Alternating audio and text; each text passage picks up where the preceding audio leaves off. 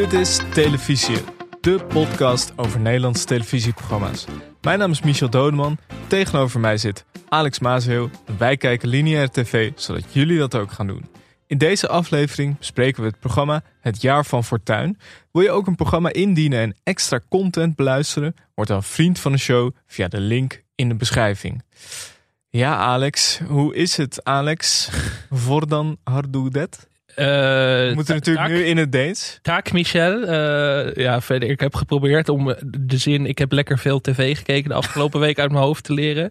Jek Harzet Megget 14. Nee, dat, nee, dit wordt niks. Ik moet nog even wel de, gaan bijspijken. Aan het einde van de aflevering hebben we natuurlijk eh, de champagne-test in plaats van de cola-test. Zeker, ja. Gaan ook alleen maar Deense programma's, alleen maar thrillers eh, eh, bespreken. Het Deense journaal ook. Ja, ja. Ben nou wel echt benieuwd of, of Denemarken ook een Gerry Eikhoff heeft. ja waarschijnlijk wel. Met zo'n bondmuts. Ja, nee.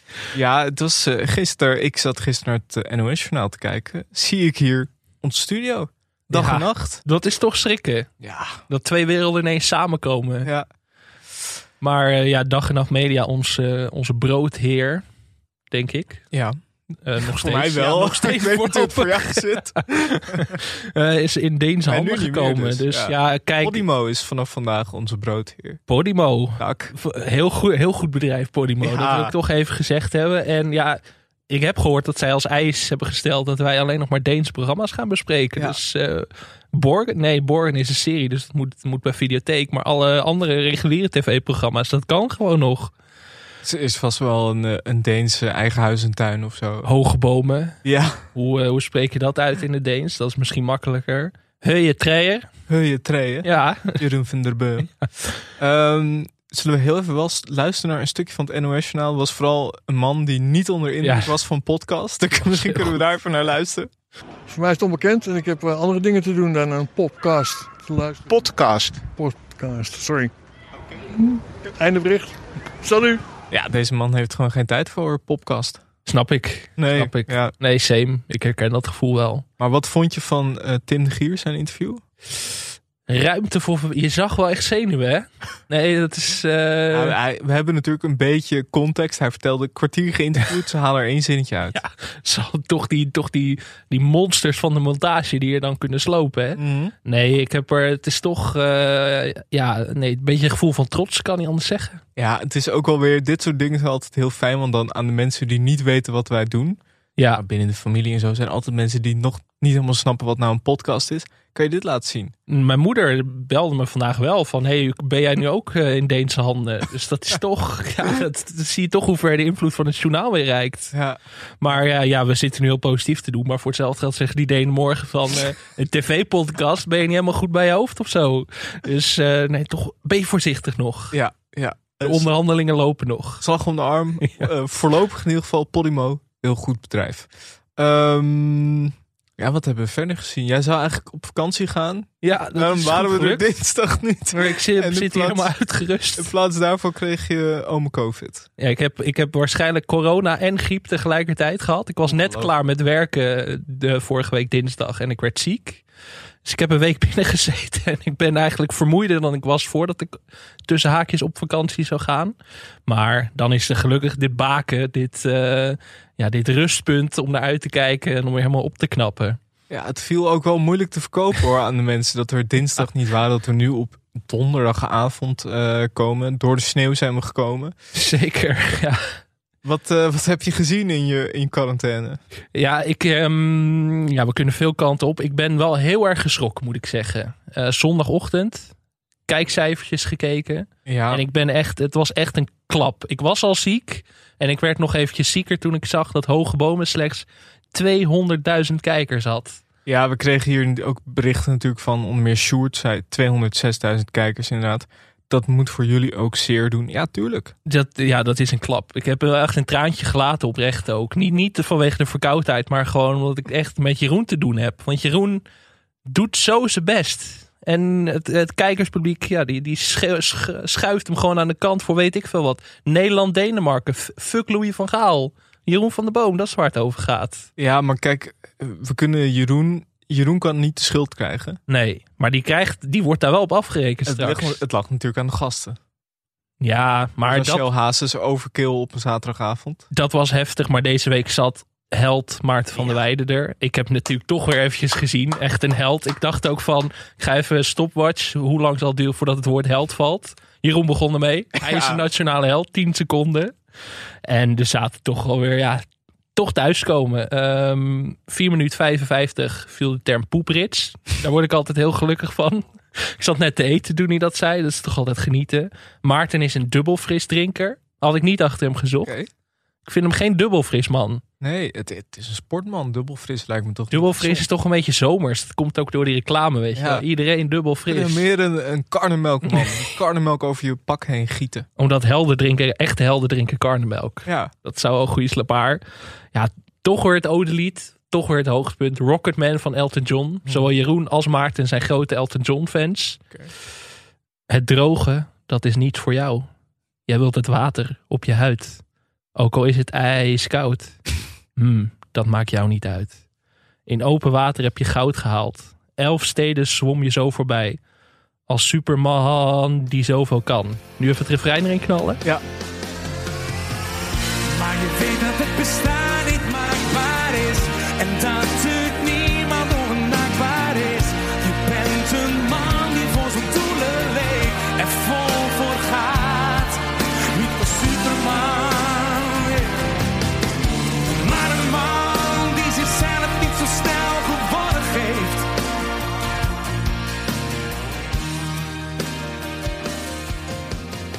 Superman. ja man. Heel goed. Ja, wat ik ook goed vind, de, daar let ik altijd het meest op bij hoogbomen. Zeker bij het odelied. Het meeknikken. Van Mhm. dat, dat meedijnen, weet je, op de muziek. Sommige mensen helemaal uit de maat vaak. Maarten was echt een uitmuntende meeknikker. Zie je ook vaak in talkshows, weet je wel. Dat je dan gaat er iemand optreden, weet ik veel, Frank Boeien of zo. Of eh, Danny Vera. En dan zit altijd de talkshow-host zit zo heel indringend te kijken. Zo van, ja, nee, dit... eh, dit is goed hoor. En dan Mhm. zie je altijd zo iemand anders zo net nog niet zo de heupen losgooien, helemaal uit de maat. Dat is een verkeerde meeknikker. Maar dat vind ik een goed genre, meeknikkers in talkshows. Ja, het beste is altijd een beetje niet te enthousiast. Ja, maar wel, wel genoeg Wel zichtbaar. laten, zien, wel laten zien dat je echt luistert. Want als je helemaal stil zit, dan ben je, dan ben je een zure lul. Dat kan Nee. ook niet. Nee. Maar Maart van der Weijden, een uitstekende meeknikker. Maar ik maak me echt zorgen. En ik vind dat mensen nu, al is het maar voor ons, hoge bomen massaal moeten gaan terugkijken, bintje. Ja, want wat gaat er gebeuren? Eh, we kregen al een bericht. eh, nee, dat, dat ga ik even bewaren voor, voor het nieuws. Zo, Ja, nee, zo, dit t-shirtje. kunnen we straks nog, laten we straks nog even op terugkomen bij het Ja. nieuws. Want je had het net over talkshows. Ehm, we moeten het natuurlijk ook hebben over de klap. Waar was jij toen je de klap zag? Eh, normaal blijf ik altijd wakker voor de Oscars. Ik zou ook eigenlijk bij een radioprogramma zitten Nee. over de Oscars. Ja, nee, dat, dat was radioprogramma? klap, klap vroeg. Vroeg Ja. heet dat. Dat is echt heel vroeg ook. Oh, dat is toch om vijf uur? Dat is om vijf uur 's ochtends, maar ik, ik was helaas nog ziek. Dus ik kon ook de Oscar-uitreiking niet kijken. Dus ik werd wakker met een Volksland pushbericht. En ja, dan wacht je toch. Dan ga je de rest van de dag niet meer op Twitter kijken. Niet meer het nieuws lezen. Dan wacht je op de talkshows. Ja. En wat ik er wel even gezegd wil hebben van tevoren. Geweld is nooit de oplossing, Michel. Mhm. Dat dat even duidelijk is. Ik vond, ik heb ook de talkshows gekeken. De beste vond ik Jinek. Of we moeten natuurlijk eigenlijk Umberto zeggen. Want Eva Jinek heeft een keelontsteking, is spoorloos. Ja, Die is denk ik gewoon op vakantie. ja, Umberto neemt dat weer vlekkeloos over. Umberto heeft twee dingen. En Umberto heeft veel dingen die hij goed kan. Maar er waren twee dingen die me weer heel erg opvielen nu. Eh, hij kan bij moeilijk nieuws... kan hij zo zijn lippen op elkaar persen. en dan zo... Ja. En dan zo'n beetje zo op zijn wangen blazen van... ja, ik vind het ook niet fijn om dit te noemen. En natuurlijk de rollende R. Roman Ja. Abramovic. ja. Maar dit was, ja, ehm, er waren verschillende kampen. Je had het René Mioch kamp. Vond de klap minder erg dan het verbale geweld. Tel Beckhand zei, dat kan je verwachten. ja. Nee, typisch stijl. Hè? De humoroloog van de samenleving. Ja, maar ook wel, kijk, eh, als, als het serieus over humor moet gaan, dan moet je Tel hebben. ja. Want ik kan niemand zo ernstig over humor praten. Nee, dat... nee, het gaat hem echt aan het hart, hè? Hij zei ook, ja, het is super stom. Ja, Dan Nee, zit ja, zit dan toch te kijken met zijn VPN-verbinding. Dan denk je, godverdomme. Mensen lachen er hierom, maar Thijs, of Tijl, Thijs, Thijs, ja, Tijl heeft hier wel gewoon een punt. Ja, Het is ook super stom. Maar ik, ik was toch van de lijn Irene Moors.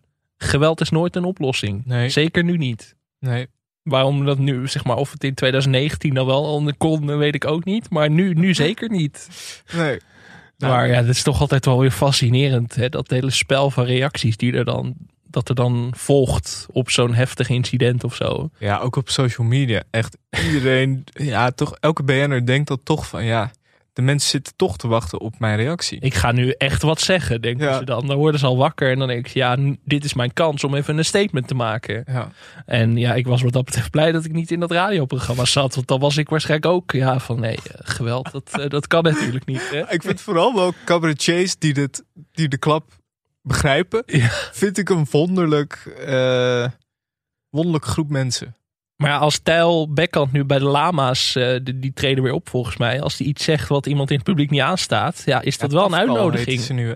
Hoe? Tafkal. Die artist formerly known as Lama's, omdat ze de merknaam Lama's niet mogen gebruiken. Waarom niet is die geclaimd door kinderboerderij? eh, Nee, de, de Lama's is volgens mij van, eh, van, ik weet niet, van BNN of zo. Maar kunnen ze dat niet regelen? Nee, daar, zijn ze al, daar, dat is heel veel gedoe. Nou, dan hebben ze dat wel heel erg leuk opgelost, moet ik zeggen. Ja, echt, eh, ja, nee, echt grappig. Ehm, we kregen nog een eh, tip van een vriend van de show, Stefan Verwij. Die zei, dit was het nieuws van, eh, met Jack van Gelder. Dames en heren. Ja, nou, heb ik van genoten. Heb je Was gekeken? Jack onder de zonnebank geweest, denk je? Nee, ik denk dat dat gewoon... Natuurlijk. Jack is, Jack is zo iemand die gaat gewoon in, in de tuin zitten. Het was natuurlijk lekker weer een paar weken. Ja. En ja, dat was wel... eh, ja, ja, zijn er mensen die zo soepel in een talkshow kunnen zitten als Jack van Gelder? nee, Jack kan ook wel weer het hele spectrum. Jack kan uitdelen. Hij kan lachen.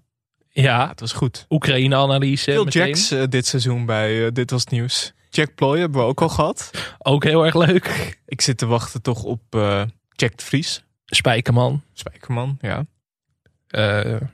Dat waren de bekende Jacks ook wel, denk ik. nee, maar Ja- ja, Jack, ja. Een stukje van de Oekraïne-analyse misschien even laten horen. En Ja, dat spot gaat maar door. En dan lees je ook de meest verschrikkelijke dingen. En dan lees je weer eh, Poetin, die is, eh, die is geestesziek.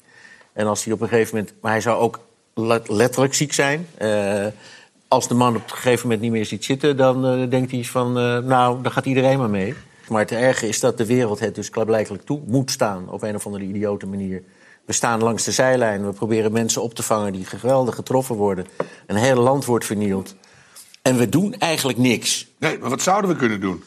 Ja, dat is het probleem. Als je een oorlog krijgt, dan heb je kans dat de hele wereld. eh, en, en dat is natuurlijk de- het grote probleem wat er op dit moment is. Ja. Dus, Klasse. Uitstekend. Weet je wie ook uitstekend was? Nou, Ik heb genoten. Ivo. Ivo op zondag. ik heb niet, ik heb niet gekeken. Ja, Ik zag wel een lovende recensie Oh. van eh, vriend van de show, Julien Althuisius. Ja, het was heerlijk. Het begint al. Julian schreef het inderdaad ook. Maar de leader van het programma is gewoon best wel kort. Lekker muziekje. Ivo die een eitje pelt. Ivo die zijn golden retriever voert. Ivo op de fiets. Heerlijk. Dan ben je meteen dat zondagochtendgevoel. Lekker zo'n lekker zo'n oud decor. En ja, nou, dan begint Ivo op deze manier een stukje laten horen. Maar het is ook onze opdracht om tussen twee zeer informatieve programma's even samen met u de zinnen te verzetten. Daarbij blijft de zondag, te midden van alle dagen van de week, toch altijd iets bijzonders. Het dochtertje van een bekende politica had voor haar verjaardag een mooie zondagse jurk gekregen. Ze vroeg aan haar moeder: Mag ik er morgen ook aan naar school?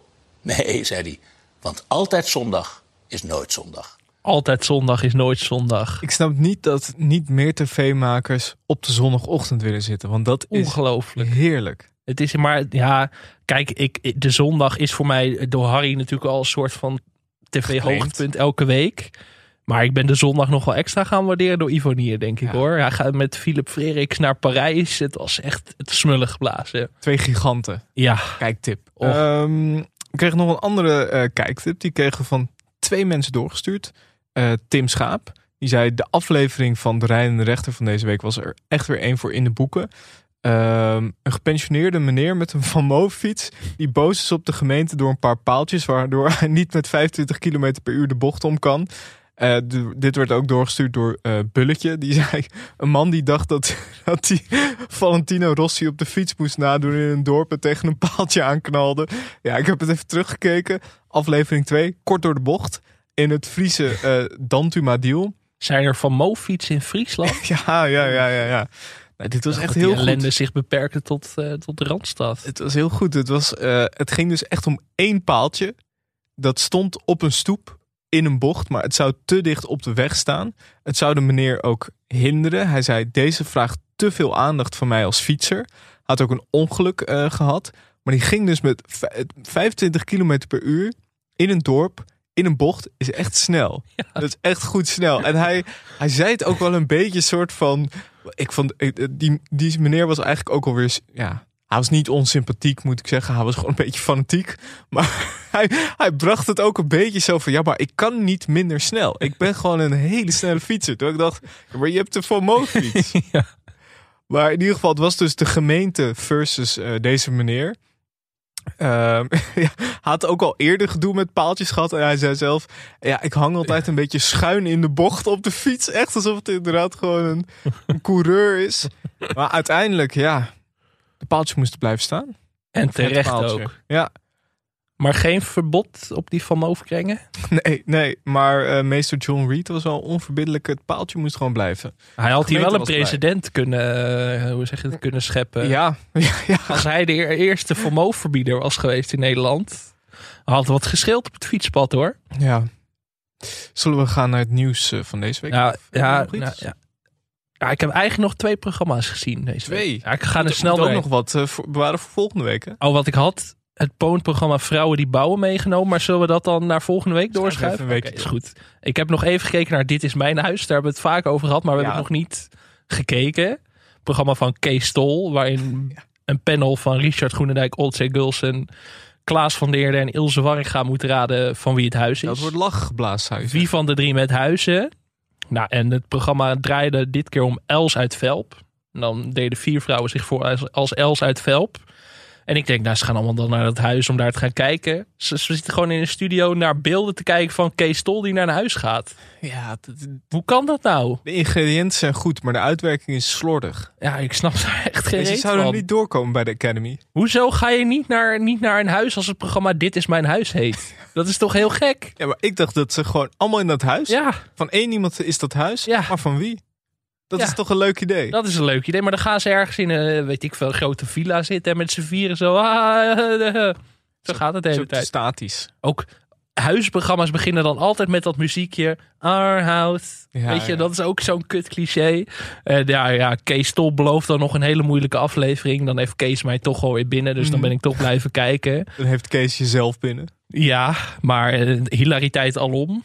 Nog nooit zoveel chemie tussen de juryleden gezien als in dit programma. Ik, ik heb lang niet willen geloven dat Klaas van der Eerde en Richard Groenendijk twee verschillende personen waren. Maar ze zijn toch echt, tenzij het een soort hologram was, maar ze zaten toch echt uit elkaar. Ik heb dat met Klaas van der Eerde en Klaas van Kruisten. Ja. zo? Dat, dat is voor mij is dat één. Ook nog omdat die naam hetzelfde is. Maar als Klaas en Richard naast elkaar zitten, denk je ook echt, ja, dat is, het is Broers. broers. Ja. Eh, ja, ja, ja, een programma. Het bestaat. Ik vond het toch, ik moest, dat was toch onze plicht om even te kijken. ja, het, eh, het wordt uitgezonden. Maar ze moeten wel echt naar dat huis toe. Want dit slaat Ja. natuurlijk nergens op, hè? Kom op. Als, als ze ons even hadden ingelicht, dan hadden wij er zo. eh, Nou ja, in het verlengde daarvan hebben we wel nieuws van de week. Want actrice Ilse Warringa werkt aan een nieuwe komische dramaserie genaamd Voetbalouders. Ze schrijft de scripts en gaat het regisseren. Eh, het is nog onduidelijk of ze er zelf ook een rol in gaat spelen, maar het is naar aanleiding van haar stukken in Hard Gras. Dat vond ik bemoedigend. Ja. Ik heb zelf ook geschreven voor de nieuwste Hard Gras. Dus jij Oh, zit dan ja, toch, ja. je zit dan toch voor de telefoon Dan te wachten. je van, eh, eh, je zit hier al die formats Ja. te pitchen. Je kunt Ja. beter bij Henk Spaan gaan pitchen nu inmiddels. Goed, ik, ik ben benieuwd. Ja. Ehm, Het kan op zich, het is qua setting natuurlijk wel leuk. Misschien, ja, Ja. het heeft natuurlijk wel meteen dat luizenmoeder Ja. eh, sausje. dat zal, het zal een beetje in die richting. Maar goed, eh, dat was eh, geen onverdeeld succes. Nee, ik wou net zeggen, nee. Ander nieuws van de week is eigenlijk al van vorige week. Maar toen waren we natuurlijk nog niet. Renze Klamer naar RTL. Gefeliciteerd Renze. En we kregen daar meteen dus een vraag van een luisteraar over. Daarom wilde ik het Jeroen van de Boom, Hoge Boom eventjes Ja. vooruit duwen. Want Jur vroeg ons, gaat Renze Klamer achter de piano zitten bij Hoge Bomen als Jeroen van der Boom zomergasten gaat presenteren? Dat is natuurlijk een theorie die je veel hoort op straat. eh, Ja. Die leeft bij de mensen. Ik heb zelf een andere theorie. Renze gaat de komende tijd af en toe talkshow op de late avond. ja. Als Eva Jinek op vakantie is. En Eh, Humberto er ook niet is en ja. Mo ook niet. Ja, af en toe invallen als presentator bij RTL Boulevard. Daarvan heeft hij al gezegd, vind ik een leuk programma. Ja, veel, veel kijkers. Past ook heel goed bij Renze. Ja. Renze en Arambade, dat is een droomcombi. Er is geen piano in eh, de studio van eh, RTL Boulevard. Nog niet. Maar eh, dan kan de RTL-kijker een beetje aan hem wennen. Daarna krijgt hij dan een eigen programma à la Hoge Bomen. Renses Klavier. waarin hij achter de piano spraakmakende gasten ontvangt. Dat is mijn theorie. Ja, ik zou je wel voor tekenen. Ja? Ja, je hebt toch Jeroen is de koning, maar dan de prins is Renze. Het is zo gek dat hij, dat, ah, dat hij niet is begonnen bij RTL. Ik vind hem echt een RTL-man of zo. Hij past daar heel goed. Ja, Ik zie hem ook wel dat eh, programma van Royakkers over de vloer. Ja. Klamer over de vloer. Zie ik helemaal voor. of gewoon Royax over de vloer, gewoon die naam wel houden. En dan gewoon met Renze Klamer. Nee, maar Art Royax is ook zo iemand. Hele leven een RTL-man geweest. Ja, Renze heeft dat ook een beetje. ik zie Renze ook Expeditie Robinson eh, presenteren met iemand naast zich. Ja, Renze in zijn zwembroek op, op teenslippers. Ja. Dat zie ik ook wel voor Hij zou ook wel een beetje die Victor Verhulst rol bij zo'n zo'n Ex on the Beach of Temptation Island. Zie ik ook wel voor me. Renze heeft ook een goed wit blouseje. Zou die goed Ja. aankunnen. Echt zo'n heel fel wit blouseje. Ja, hij is geen jasjesman. Hij is een bloesjesman. Ja, dat maar dat past heel goed bij dat soort programma's. Dat vind ik altijd een beetje het verschil tussen NPO en RTL. Als je bij RTL werkt, moet je ook gewoon met alleen een overhemd uit, uit de weg, Overweg kunnen? overweg kunnen. Ja, Ja, ik zat er even niet lekker in. maakt niet uit. Nee, eh, daar letten de Denen toch niet op. Maar ja, Rens, eh, gefeliciteerd Rens. Ik ben heel benieuwd wat de toekomst zich gaat brengen, jongen. Ik eh, denk alleen maar mooie dingen. Dat denk ik ook. Wij gaan het volgen. Ehm, nog meer goed nieuws. De reality show over John de Bever gaat door. Ja, ja. De bevers. Ja, de, de bevers. Hij wilde expres niet de bevertjes. Want hij zei, ja, we zijn gewoon volwassen mensen. Vond ik heel goed. En ik vind dat het ook wel een beetje de toon zet. Ja. John pakt het echt anders aan. Hij wilde eerst al zelf kijken of het wel leuk genoeg was. Of hij het zelf leuk genoeg vond.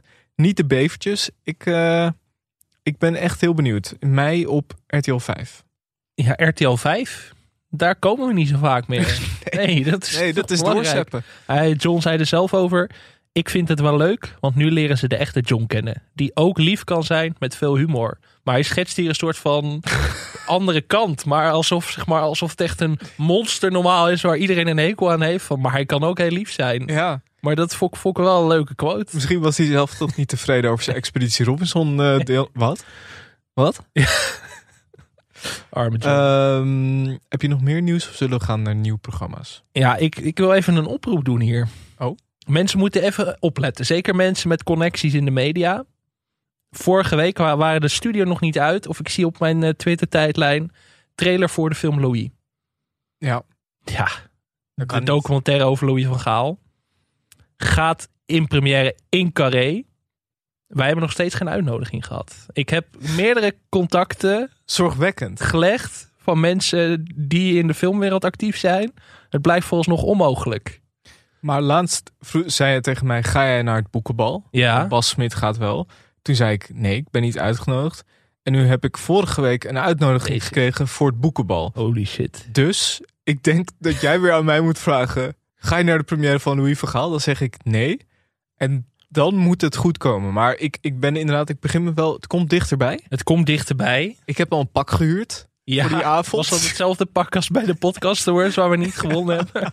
Ja. Nee, maar ja, Eh, ik, ik denk van een hashtag. Terwijl als we gaan, moet jij ook in pak. Want vorige keer zei je dat je ook in pak zou gaan. Toen ging je niet. Maar als Louis van Gaal jou ziet in gewoon een t-shirt. ja, zegt hij, zet hij me de zaal uit. zijn me aan het doen, meneer Maasreel. Nee, dat gaat maar voor Louis. Al moet ik naakt naartoe, ik doe alles. Wat Louis wil. Dresscode Louis, ik doe het wel. Hij gaat trouwens in première in Tuschinski, 11 april. Dan gaan wij gewoon posten en dan komen we wel binnen op de een of andere manier. Maar ja, de luisteren mensen met invloed, dat weet ik. Dat hebben we vaak aan de lijf Ja. ondervonden. Dus, hashtag televisie naar Louis, make it happen. Work your magic. We gaan naar nieuwe programma's. Ehm, presentatrice Emma Wortelboer en YouTuber Defano Holwijn slaan de handen ineen.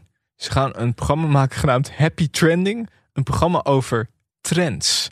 Ze Zo. hopen te ontdekken of de actuele trends een blijftje zijn... of dat ze beter direct bij het grof vuil kunnen worden gezet. Wil de NPO van Emma Wortelboer af? Dat is mijn tekst. Want na Tik hem aan en Last Family Standing, afgelopen week 161.000 kijkers, is dit weer het zoveelste echt baggerformat. Ja, vind je dit een maggenformat? Dit kan toch niet? Je moet toch op een gegeven moment zelf ook denken van dit is niet... Maar ik vind het vooral zo zonde, want het zijn wel gewoon getalenteerde mensen die ze erop zetten. Maar achter de schermen blijkt daar niet heel veel van. Ja, maar ik vind echt, als je Tik hem aan al hebt moeten doen, dat is één. Dan Last Family Standing, dan zou je zeggen van nou, de corvée hebben we nu al een beetje gehad. Nu mag ik iets leuks doen. Nou, dan krijg je dit. Het klinkt echt... eh, ik, gun, ik, gun ze, ik gun Emma en Defano beter.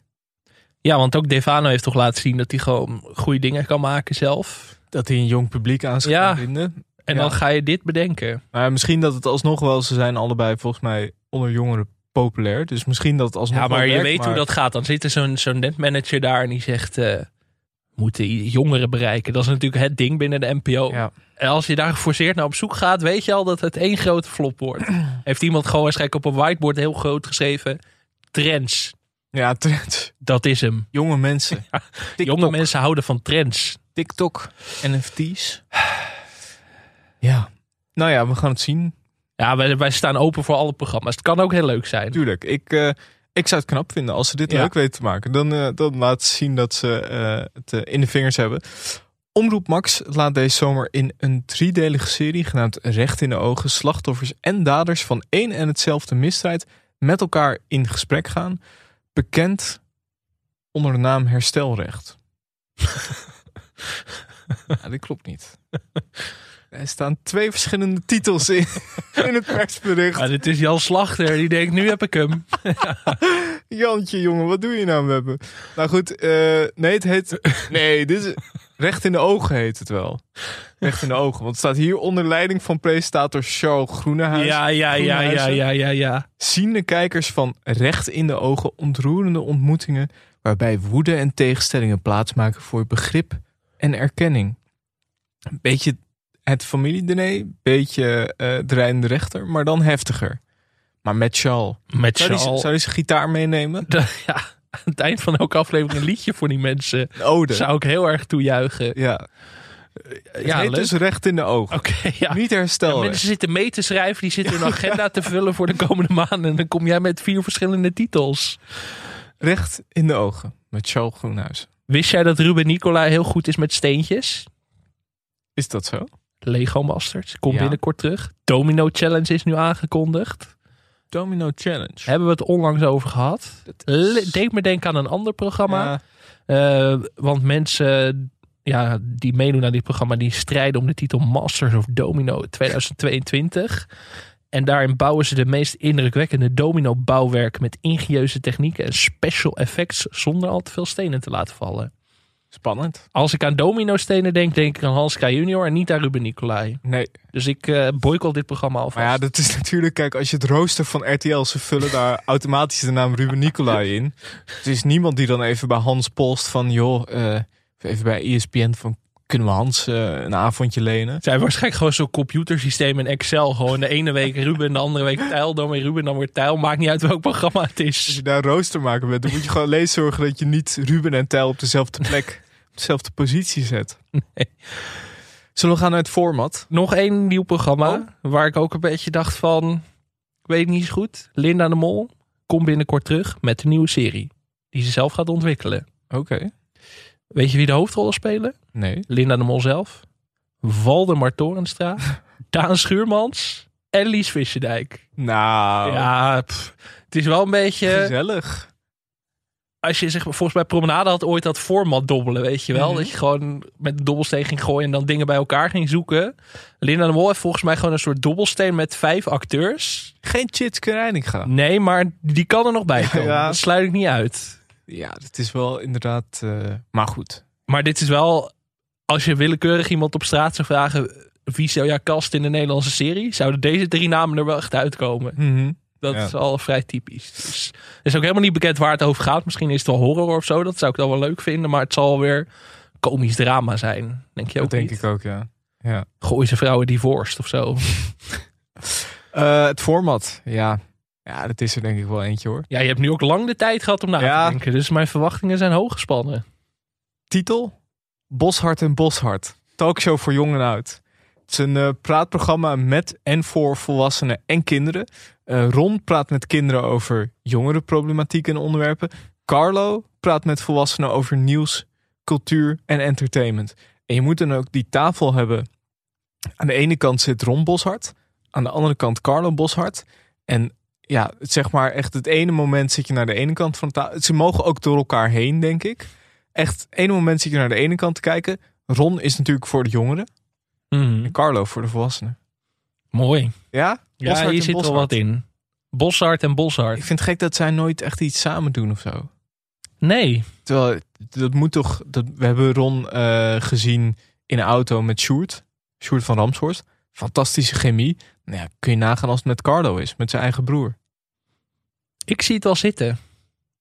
Maar ze zitten natuurlijk wel bij andere zenders. Ja, maar Kan dat- lastig worden. dan moet ze maar dispensatie krijgen. Ik bedoel... eh, Net zoals bij die actie voor Oekraïne. Dat je nu gewoon voor het nationale belang gewoon Boshart en Boshart bij elkaar brengt. ja, Eh, ik kreeg ook weer een formatje binnen. oké. Moet ik even aan jou voorleggen. Eh, ik wil jou wel vragen om hier met open vizier in te gaan. Het is namelijk van eh, ja, vriend slash vijand van de show Kees Rottinghuis. Waar je eerder mond mee hebt gehad. Tuurlijk, ja. Complottheorieën verspreid. Ja, complotdenker. En hij had het idee, ehm, twee BN'ers die toevallig tegelijk corona hebben, samen in isolatie. En dan niet op basis van achtergrond, maar gewoon alles door elkaar. Hij noemde onder meer Jaap van Zweden en Samantha Steenwijk. Ja, Dat zou, ja, er zit wel wat in. En dan gewoon net zo lang totdat ze, tot ze uitgeziekt zijn. Heel leuk. Zit hier wat in? Ja, zijn we klaar voor zit- corona-content? Ja, hier zit wel wat in hoor. Ja, En dan een soort ja, 24 uur met, maar dan langer en ziek. Zo verkocht hij het. een week moet het dan eigenlijk zijn. En dan ook weer samen uit quarantaine. ja, Zit Of- wat in? Is er een... of als het eh, langer duurt. Wat gewoon- was de titel? Eh, weet ik niet. Geen titel. Ja, eh, Nee, die moet jij nog even bedenken. ja. 24 uur met, maar dan langer en ziek vind ik wel. Dit is mijn lot. ja. Ja, dan gaan wel al die Dit is mijn In voor, in voor- en tegenspoed. Vind ik ook wel goeie. Eigenlijk moeten ze dan ook samen naar buiten gaan en dan iets leuks gaan doen. Met z'n tweeën, om, om de periode af te sluiten. Ja. Dat ze met z'n Dus tweeën, gaan bowlen of zo. dat ze met z'n tweeën een café ingaan. Daar nog even iedereen kunnen besmetten. En dan eh, is het mooi afgerond. Ja, ik zou je wel naar kijken. Zeker als het echt de iconische duo's zijn. Jaap van Zweden en Samantha Steenwijk zou ik zelf wel echt heel erg toejuichen. Ja, ja. Of, eh, ja, god, eh, Ivo van Hoven en Willeke Alberti of zo. Gewoon tegenpolen bij elkaar brengen. Leuk. Klinkt goed. Ja, Goed gedaan, Kees. Ondanks je complottheorieën. Ehm, dan denk ik dat we nu naar het eh, hoofdprogramma van vandaag gaan. Het jaar van Fortuin. Albert, heb je gehoord wie Kok gaat opvolgen? We gaan er een prachtige campagne van maken. De mensen zijn het zat. Wat houd je tegen? Richt aan je eigen partij op. Lijst Pim Fortuyn. Nou, dat kan er ook nog wel bij. Het lijkt me een kansloze onderneming. Ik heb er zin aan. At your service. We hebben hier een vijfde kolonne. Nederland wordt wakker. Gaan het hele land verbouwen. De reden dat ik hier sta, dat ben jij. Politiek is een vak. Dit is het werk van een amateur. Nou ja, zeg. We zaten in Heerenveen, dus dat is nog een eentje rijden. Kwam je door de polder? Ja, natuurlijk. Het jaar van Fortuin is een Nederlandse dramaserie uitgezonden door Afrotros. De serie is een gedramatiseerde versie van de gebeurtenissen tussen het voorjaar van 2001 en 2002 en de verkiezingsstrijd tussen Pim Fortuyn en Ad Melkert in de aanloop naar de Tweede Kamerverkiezingen 2002. Ook de moord op Pim Fortuyn komt aan bod en is eigenlijk het eindpunt van de serie. De eerste aflevering werd op tv uitgezonden op 25 maart 2022. En de hoofdrollen worden gespeeld door Jeroen Spitsenberger, Ramsi Nasser en Vetja van Huet. Ja, het jaar van Fortuyn. Ik moet toegeven, ik ging er een beetje angstig in. Ik ook. We hebben Nederland gelachen en politiek drama. casting. Ja, dat ook. De casting. Als je het hoort, Ramsi Nasser als Ad Melkert, niet logisch. Nee. Vetja van Huet als Matt Herber, ook niet logisch. Jeroen Spitsberg als Pim Fortuyn. Ook Dat stond ook niet niet. heel erg Nee. op mijn lijstje. Nee. En dan wat ik zei, Nederland en politiek drama. Ook niet altijd een heel gelukkige combinatie. Mhm. Toch een beetje House of Cards willen spelen. En dan ja, nooit echt, nooit echt doorpakken. Want Nederlandse politiek is gewoon vaak te saai. Precies, het is te saai, dus je moet het dan wel echt iets gaan eh, naspelen. Maar we kunnen één ding zeggen. 2001, 2002 was alles behalve saai. Dus dan kun je inderdaad maar beter bij de werkelijkheid blijven... dan dat je die werkelijkheid gaat verzinnen. Ja, moet er even bij zeggen, wij hebben allebei de serie in zijn geheel al gezien, maar er is pas één aflevering op tv eh, uitgezonden. Dus we gaan het hebben over de eerste aflevering. Kijk, mensen weten wel een beetje ja. hoe het eh, is afgelopen. Nee, maar goed, je kan het natuurlijk, eh, je weet niet welke keuzes ze hebben gemaakt. Nee, we geven niet heel veel spoilers over de serieprijs. Maar, maar de serie volgt ook wel de actualiteit. Dus ja, Ja. ja, Ja. Nou ja, Mochten er mensen zijn die niet wisten dat Pim Fortuyn overleden is, vermoord is. Bij deze. Ehm, aflevering 1 heet Geen wolkje aan de lucht. Het begint al met een fantastische trailer. Ja. toen, zat, toen zat ik er eigenlijk al meteen in. Je ziet een soort van de silhouetten van Pim Fortuyn en Ad Melkert. Een soort van heel erg trippy om elkaar heen draaien. goed gekeken naar Mad Men. Ja. Er zat ook één shot letterlijk uit Mad Men in de trailer. Maar dan met Ant Melker die naar beneden valt. Mhm. Kijk, beter goed gejat dan slecht bedacht, denk Precies. ik altijd maar. En ik vond het wel echt eh, goed eruit zien. Ja. Je zit er meteen goed in. Goede muziek ook erbij. Ja, sowieso is de muziek eigenlijk in de hele Ja. serie erg goed. Gewoon hip-hop. Ook op momenten dat je het niet verwacht. Vond ik ook leuk. En eh, de serie begint op het Binnenhof in Den Haag, 11 september 2001. eh, in het torentje, wat we zien in grote gele letters. Ehm Ad Melkert en eh, Wim Kok komen daar samen. Ad Melkert, zoals gezegd, gespeeld door Ramsi Nasser. Absolute glansrol. Dat, moet- dat Ja, we alvast even zeggen. Ook geen spoiler, nee. Nee, Ad Melkert gespeeld door Jaap Spijkers. Ook Wim heel goed. Of eh, eh, Wim Kok gespeeld door Jaap Spijkers. Twee acteurs die zelf... Ja. ja, dat zou ook wel top zijn. Ehm, en ondertussen op teletext komt het nieuws van de aanslag op de Twin Towers binnen. Daarna begint, eh, zien we eigenlijk de verteller, Matt Herbe. Ja. Vond ik een leuke keuze. Ja, gewaagd ook wel. Zeker. Niet wat ik waarschijnlijk, daar was ik niet opgekomen. Je denkt dat toch, weet je, dat doorbreken van de vierde muur is altijd een gevaarlijk trucje. Kan heel erg misgaan. Maar op zich had je het met een van de twee hoofdspelers had het wel gekund. Omdat Jeroen Spitsenberger, Ramsey Nasser had het wel gekund. Maar ik vond dit een uitstekende keuze. Ja, maar dit is leuker, want het een, hij is natuurlijk een buitenstaander. Ja, Maar ook weer genoeg insider. En eh, wat de makers ook al gezegd hebben, is dat hij is een vliegtuigspotter. En daar begint het dus ook mee. Eh, dat hij eh, bij Schiphol daar zit. Op een, op een campingstoeltje. Maar dat is natuurlijk al wel een soort van een goed haakje of zo. Ja. Goed uitgangspunt. Ja, maar ook omdat hij als een soort, ja, heel toevallig in die politiek viel. Hij zit in Ja. de gemeenteraad van Linschoten is het Ja. volgens mij. Ja, en heeft hij de bibliotheek eh, eh, weten, ja, tenminste hoopt hij te behouden. Het is nog in proces. Maar hij heeft gewoon iets lulligs over zich. En dat is Mhm. voor een verteller, vond ik dat echt een, een gewaagde keuze. Want je verwacht dan toch een charmant eh, iemand die goed kan spreken. En Matt Herbe heeft iets lullig. En daarom vond ik dat heel goed werken eigenlijk Ik hier. vind het ook heel grappig dat Vetja van Huet, mooi boy des vaderlands, hem speelt. Ja. Eh, en het klopt ook wel goed of zo. Je ziet er niet echt heel erg Vetja van Huet in, eh, in terug. Ehm, nou, we krijgen nog wat context over de tijd. Wim Kok wordt eh, geïntroduceerd. Ehm, wordt eigenlijk neergezet als een hele zorgeloze tijd. ja, de beste met- tijd om in te leven, volgens mij wordt het Ja. zelfs genoemd. Ja, een beetje tot en met halverwege 2001, eh, september 2001. En we gaan terug naar een half jaar eerder. Het voorjaar van 2001, PvdA-congres in Amsterdam. De benoeming van Ad Melkert als lijsttrekker. Komt meteen sympathiek over met zijn familie. Dat is wel heel goed gedaan. Mhm. Wat mij ook opviel, jij kan eh, schuimbekken over kindacteurs. Ja, Kan jij echt boos over worden? Deze waren best wel goed, hè? uitstekend. Toch? Ik heb er, ik kan, eh, nee, ik kan er niks naar Ik over zat, zeggen. ik zat te kijken, er komen kinderen in beeld, dan hou ik altijd mijn hart vast als ik Ja. weet dat ik het met jou ga bespreken. Je weet nooit wat er allemaal eh nee, dit, dit waren topkinderen. Ja, en de tekst was ook wel goed. Ik vind dat kinderen worden vaak wel ook Ja. een beetje... Het hangt ook vaak van de schrijvers af. Kinderen kunnen een beetje heel debiel worden tegengezet, zeg maar, in series. Ja. Maar dit was gewoon eh, niet al te veel tekst, gewoon een beetje... Shout-out. Dat is ook een ding. Kinderen moeten nooit heel veel tekst krijgen. Nee. Maar ja, eerherstel voor de kinderen zou ik willen zeggen. Eindelijk. Het heeft de aflevering of 83 geduurd. Maar het gilde der kinderen eh, strikes back. hier zullen ze blij mee zijn. Daarna zien we de introductie van spreker slash columnist Pim Fortuyn. Ehm, dat vond ik interessant wel aan de serie. Is dat door de naam en door...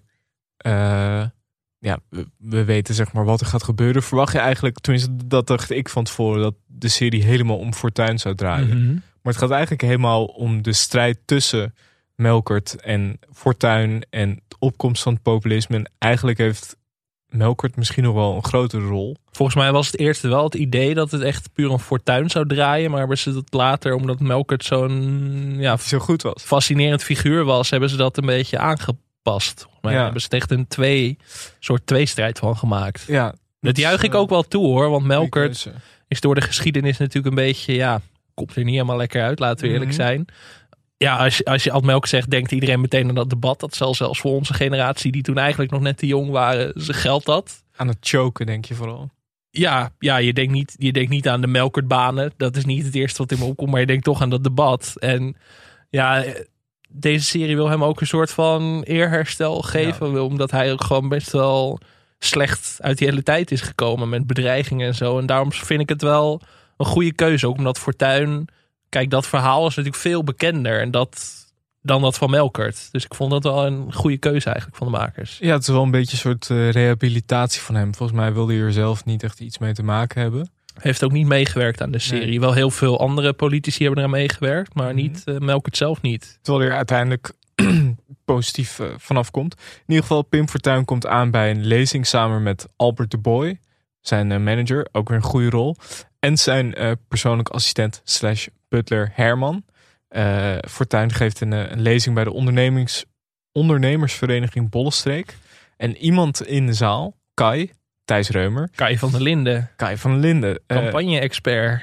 die vraagt hem, waarom ga je dan niet zelf de politiek in als je zoveel kritiek hebt op uh, uh, politie en regeringspartijen? En daar zien we verschillende afwijzingen in uh, Fortuyn's leven. En inderdaad, Kai van der Linden blijkt een, een spindokter te zijn. Hij heeft ook een tijdje in Amerika volgens mij... eh, Ja, dat kwam niet helemaal erin, uh, kwam er niet helemaal in terug. Dat hè? vond ik wel heel leuk gedaan. Ik vond Thijs Reumer wel echt goed in deze rol. Echt Ja. geknipt voor, voor zo'n zo snelle jongen. En die de tijd uh, like, uh, Wel like een van de weinigen die er niet op lijkt. Nee. Maar dat vond ik in dit geval niet erg. Want Nee. gewoon in zijn hele manier van doen... vond ik Thijs Reumer echt perfect. Dat ik ook geen betere Mhm. kunnen bedenken Het is ook niet dat iedereen natuurlijk eh, Kai van Linden op het netvlies heeft staan. Eh, maar goed, eh, daarna zien we eh, Jan Nagel, voorzitter van Leefbaar Ja. Nederland. Ook weer een goede rol. Gespeeld door Dick van den Toorn uit Lunatic. Ja. Heerlijke rol. Echt Ja. ja, dus ook wel perfect eigenlijk. Meteen Jan Nagel toch een beetje, eh, ja, een beetje een engig mannetje of zo. Altijd zo'n beetje zo'n glijer die Hij is al er echt- altijd. Die, die er altijd is. En dan is er weer een nieuwe partij. En dan denk je, waar is Henk Krol en zo. Maar ja, hij zit natuurlijk ook, speelt ook al twintig jaar een rol in de politiek. Ruim twintig jaar. En ik Mhm. vond hem echt heel goed. Dick van der Toorn heeft hem echt heel goed... Ja, goed, die maniertjes had hij, vond Ja. ik heel goed te pakken. Ja, en ook goede woede uitbarstingen. Ja. Eh, Matt Herbe komt bij eh, Nagel en Van Linden solliciteren. Had namelijk een eigen politieke partij opgericht ter behoud van een bibliotheek in Linschoten. Maar hij wordt afgewezen. Dit is weer zo'n moment dat eh, Matt Herbe even de camera pakt en de vierde wand doorbreekt. Ehm, en ook al een beetje vooruit speelt op soort van wat er gaat gebeuren. Omdat hij een soort van toespeling maakt op dat hij uiteindelijk de enige is die nog staat Ja. aan het einde. Ehm, daarna zien we Fortuyn aan tafel met Nagel en Van Linden in een eh, Chinees restaurant.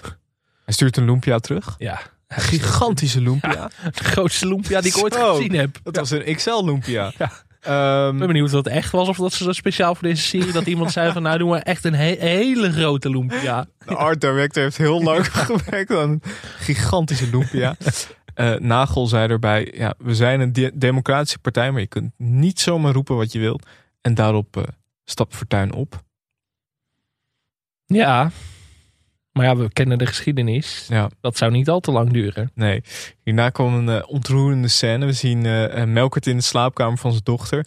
En zij vraagt aan hem of hij saai is. Want dat heeft, had iemand op tv gezegd. Hier heb ik ook weer opgeschreven. Goede kindacteurs. Ja, nee, Goeie dit was echt een hele goede scène. Het was pijnlijk, schrijnend. Ja, maar ja, kijk, dit, dit had met een slechte kindacteur al dit ook heel slecht kunnen uitpakken. Maar papa, ben je saai of zo, weet je wel? Dat Ja. had helemaal, Ja, dat helemaal heel feitelijk. Ja, ben je saai? ja, nee, echt heel goed gedaan. Ik kan niet anders zeggen. Ja. Wederom complimenten voor de kinderen. Wat zijn we een kindvriendelijke podcast vandaag. Ja. Ongelooflijk. Eh, hierna zien we een, eh, een eh, onderzoeksgroepje en mensen worden gevraagd: wie heb je liever, Ad Melkert of Hans Dijkstal? En dan maken we kennis met Gerdy Verbeet. Oh, Een absolute glansrol van Carly Wijs. ja. Lijkt er ook echt ontzettend op. Ik had dat nooit zo gezien. Ook Nee, toen zich, ik het las dat Carly Wijs Gerdy Verbeter, dacht ik, hè, dat, nee, dat zie ik niet. Maar echt heel goed. Ja. ja, voor mij wel de st- een beetje op de zaak vooruit, maar voor mij echt de ster van de serie. Zeker Ja. onder de bijrollen.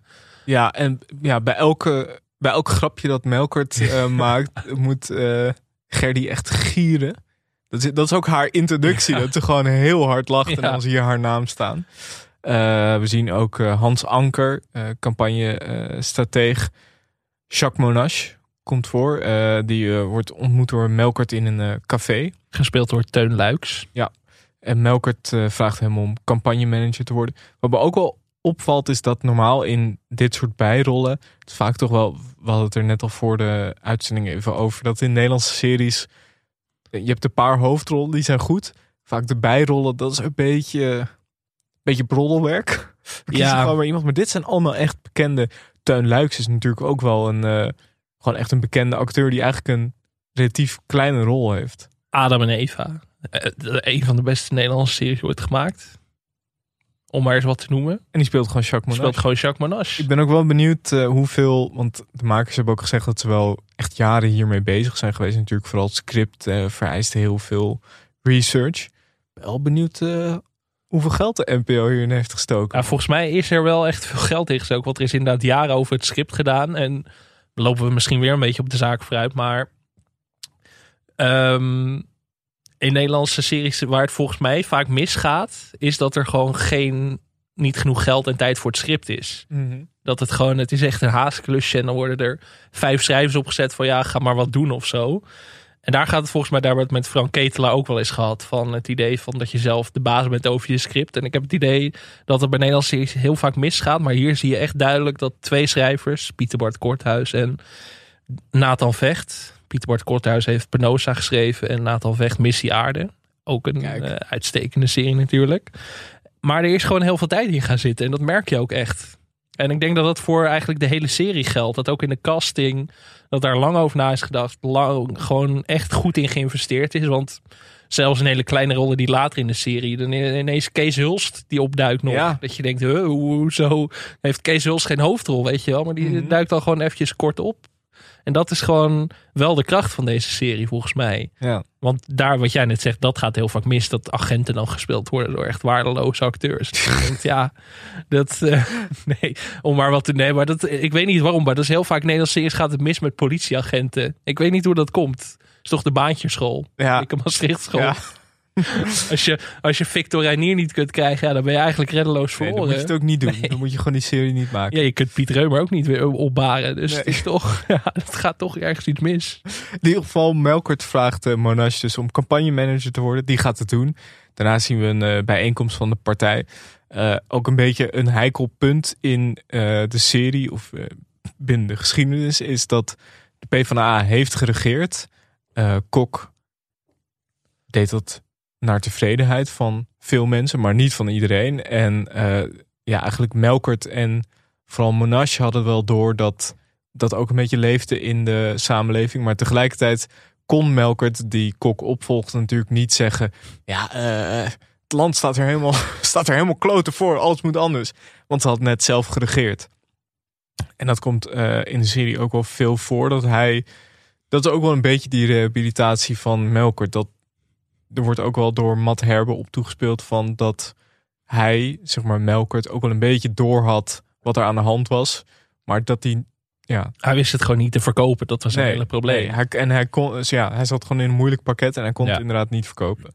En ook wat, wat je heel mooi ziet in die serie is inderdaad dat Wim Kok als een soort van machthebber de hele tijd, dat die schaduw de hele tijd over Melkert heen hangt. Elke keer als hij Mhm. wat wil doen, dan is het van, vindt Wim dat wel goed? Weet je wel? Ja. En er zit ook scènes in dat ze aanvaring hebben als Melkert niet de lijn van Kok volgt. En dat vond ik wel, Wim Kok heeft natuurlijk heel erg het beeld van vadertje Kok en zo. Dat altijd een hele, ja, amabele premier. Zo werd hij heel vaak natuurlijk wel gezien. En eh, inderdaad, mensen zagen hem echt als een vaderfiguur. En Melkert zelf ook.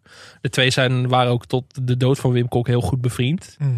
Maar ik vond het toch ook wel mooi dat deze serie ook zei van... ja, misschien is het ook niet helemaal goed als iemand zo ver over zijn graf heen regeert de hele tijd. En dat vond ik ook wel echt een sterk punt aan deze serie. Ja. Ik vond ook die hele dynamiek tussen Jaap Spijkers en Ramsi Nasser. Jaap Spijkers ook een toprol als Wim Kok, moet ik zeggen. Ja. Vond ik heel goed werken. Dat, Mhm. dat, dat, dat gelooft hij ook wel meteen. Ja. Eh, daarna zien we Ad Melkert, die het huis binnenkomt met Hola mi amor. Ja. Vond ik ook wel goed. Eh, Het is ook echt een grappige serie. Dat had ik Ja. ook niet verwacht van Ja. tevoren. ja, ook wel met de introductie van eh, Butler Herman. Ja. Vond ik ook heel grappig. Die dan zelf zegt, ja, ik ben aangenomen als je politiek... of als je persoonlijk assistent, niet als je butler. En daarna komt onderin beeld Herman, butler. Ja. Ehm, het dochtertje van Ad wil met hem naar het, het eh, concert van Britney Spears. En daarna zien we met muziek van Britney Spears Fortuin in een club dansen. Ehm, nog een aantal maanden tot de verkiezingen. Melkert had weinig te vrezen en dan wordt alles anders. Want eh, ja, 9-11 vindt plaats, de aanslag op de Twin Towers. Waar was jij? Ongetwijfeld thuis. kan ik me voorstellen. Ja, is lekker met de natte haartjes op de bank het journaal te kijken, zeker. Ja, dan denk ik ook bakje chips erbij. ja. Ehm, Melkert geeft daarna een toespraak in een soort buurthuis. En daar zie je eigenlijk dat alles is veranderd. Je ziet gapende mensen. Monash vraagt hem waar hij in godsnaam mee bezig is. Eh, de hele wereld staat in de fik. En hij praat over bestuurlijke verantwoordelijkheid. En dan, ook als je de situatie niet kent, voel je al natuurlijk eh, aan je water dat Melkert niet helemaal de man is eh, voor dat moment. Daarna het hoogtepunt van de hele serie. Pim Fortuyn bij Business Class. ja, dat is... Een uitstekende Nick Barendse die Harry Mens speelt. Pim. Moeten even naar gaan luisteren Ja. nog. Gewoon omdat het kan. Ga terug naar Turkije. Ga terug naar Marokko. Ga terug naar Afghanistan. Doe maar. In de ogen van die mensen ben ik minder dan een varken. Moet ik me hier niet veilig voelen? Het zal toch niet? Pim, je bent er heel emotioneel onder. Nou ja, ik, ik vind het verschrikkelijk. Ja. Het is de grootste gebeurtenis na 1945. Ja. Pim, hoe loopt dit nou af allemaal? Ja, godsamme wat goed zeg. De meester zelf heeft natuurlijk gereageerd. Hij zei, ik vond de eerste aflevering best wel aantrekkelijk. Oh, nou dat is voor Harry een tien, hè? Nou ja, ik wil net zeggen, ik vind dat echt heel, zeker voor als je zelf toch een beetje gepersifleerd wordt, inclusief je heese stem. Nou, als je het dan best aantrekkelijk vindt, eh, zeker als je ook de- alles natuurlijk van dichtbij hebt meegemaakt. Nou, dan weet ik vind je, het grote woorden voor dat Harry. is echt eh, met vlag en wimpel geslaagd ben je dan. Ja, maar het is ook wel echt goed. Ik vind het echt knap, want ik dacht van, oh jee. Ik, zag, ik zag hem zitten in die setting. Je ziet eerst Fortuin praten. Ik denk, oh nee, business class. Ik denk, oh god. Ik denk nog eerst van, want dat zit ook vaak in de serie, dat Ferry Mingelen wordt dan niet nagespeeld. Maar daar gebruiken ze bijvoorbeeld gewoon een archiefbeeld voor. Mhm. En ik denk, oh, gaan ze dat met Harry ook doen? Maar ja, Nick Barend, eh, vooral die Pim, die Ja. had hij zo goed te pakken. Dat, Ja, goed. Dan Barends lof. eh, eh, speelde al in eh, Kopspijkers, Koefnoen, eh Nieuwzeer. Glansrol. Hij heeft misschien in de hele... Hij heeft, later komt hij nog wel terug. ah, wel een kleine rol op zich. Vriendjes. Maar hij heeft misschien, misschien heeft hij vijf zinnen in de hele serie. Onvergetelijk. ik, eh, ik zal het nooit vergeten. Nee. Fantastisch. Ehm, ja. Daarna zien we eh Melkert die in de auto ziet hoe eh, mensen uit hun auto worden gesleurd in eh, ja, moslims, zeg maar, die uit hun auto's worden gesleurd in de nasleep van 9-11. Hij is geschokt en hij gaat samen met Monash en Verbeet werken aan zijn nieuwe speech. Ja, hij doet hij heel emotioneel, zegt hij allemaal dingen en dan hebben ze dat niet meegeschreven. Dus dan Ja. moet hij dat later gaan reproduceren. Nee, is dat, toch minder. dat is toch minder. Ja. Ehm, daarna, wij waren ook wat verbaasd over Frank Lammers. Mhm. Kan Frank Lammers een politicus spelen? Speelt hij niet? Nee. Dus dat was een, eh, een, eh, een beetje een opluchting. Maar kan Frank Lammers proleten spelen? Zo. Oh. Dan heb je geen betere in Als je een proleet wil hebben, je vraagt Frank Lammers. Als dat niet kan, Kees Boot. Ja, En dan heb je heel lang niks. nee. Nee, dan is er ook niemand Nee. meer. Dan is het Nee. gewoon dan is het vaatje leeg. Nee, fantastisch. Eh, we zien een etentje van Pim Fortuyn, Albert, Harry Mens en Peter Langendam. Dat is een ondernemer en dus die wordt dus gespeeld door eh, Frank Lammers. En zij vraagt zich eigenlijk af, waarom ga je zelf niet de politiek in? Eh, je hebt genoeg vrienden. Harry zegt, ik stop er zelf een tonnetje in. Ja, heerlijk. Ja, ik vind het ook leuk dat Harry Mens ernaar heeft gekeken. En dacht, ja, inderdaad. Klopt. Ik zou er zo weer een tonnetje in steken. Ehm, Fortuyn vertelt ook dat Leefbaar Nederland hem de deur heeft gewezen. En Langendam verklaart hem voor gek. Waarna hij besluit om het toch te doen. En Fortuyn wordt dus kandidaat lijsttrekker. Ehm, we zien dan ook Malou Gorter. Ja, Die Wouke van Scherrenburg van de NOS speelt. Ook weer een goede rol. voortreffelijke casting ook weer. Ook weer een hele kleine rol. Ja, Grote actrice. ja. Maar dat is goed. Weet je, had ook eh, juffrouw Annie van toneelschuur de Bonte Bever kunnen inhuren. Ja. Maar gewoon Malou Gorter. Gewoon een van de beste actrices van dit moment. Gewoon voor een relatief kleine, maar wel cruciale rol. Ja, maar dat vind, dat vind ik echt wel leuk aan die serie. Dat het echt gewoon is dat... Het voelt echt alsof iedereen heeft besloten van we gaan hier gewoon inspelen. Het is Ja. gewoon leuk. Het wordt gewoon vet. Ja, en het is goed. Waarschijnlijk dachten ze ook, ze het script en ze ik, oh, dit kan blijkbaar ook. Ja. Denk ik. ja, en je moet natuurlijk als maker ook wat vertrouwen hebben dat je script zo goed is dat je goede Ja. acteurs en actrices in kleine rollen kan vragen. En dat ze dan gaan doen. Ehm, en je hebt dus best wel veel geld nodig. maar goed, we weten niet hoeveel. Eh Melkert staat voor een dilemma. Moet hij zijn eigen koers varen of ja. En spreekt hij daarbij van betonrot in de samenleving.